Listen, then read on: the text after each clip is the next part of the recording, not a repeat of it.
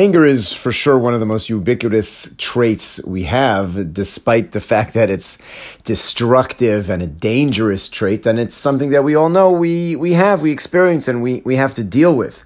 One of the aspects that we could uh, start uh, to tackle is, I guess, what we could call misplaced anger or misdirected anger the Gemara records a fascinating discussion regarding a court, a Sanhedrin, who has two cases on its docket for the day. Melech v'ha'am shenichnasen ledin. A king and the nation both need to be judged. The king did something wrong, the nation, the majority of people, and they come to courts. Mi nichnas tchila. Who gets judged first? The majority, the people, or do we take the king?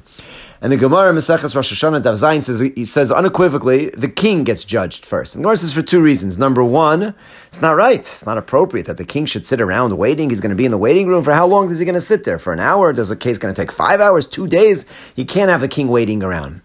Number two, the Gemara says the king needs to go first so that he could be judged before the judge becomes filled with anger. Rashi explains by the time the judge gets finished with the people, a multitude of people did something wrong. By the time the judge finishes, he's angry, he's frustrated, he's exhausted from the whole thing. And then you're going to bring the king in to be judged.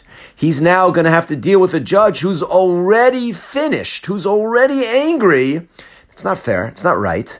So let the king go first with a clean, fresh slate, and then the people will be judged. And if the judge gets angry at them, but it's their own anger that they're having to deal with, they're the ones who cause the anger of the judge. This is such a brilliant insight that there's a reality of the human condition. We get angry, frustrated, tired, exhausted dealing with one thing, and then someone else comes across our path who didn't do anything. But we're so frustrated from what went on previously that we take it out on whatever is now in front of us. We have a tough time at work and we come home and all of a sudden our wife, our kids are, are the subject or the object of whatever frustrations we have. I can imagine, uh, you know, a teacher after experiencing one difficult class and then finally they finish with that, but now you got the next class coming in.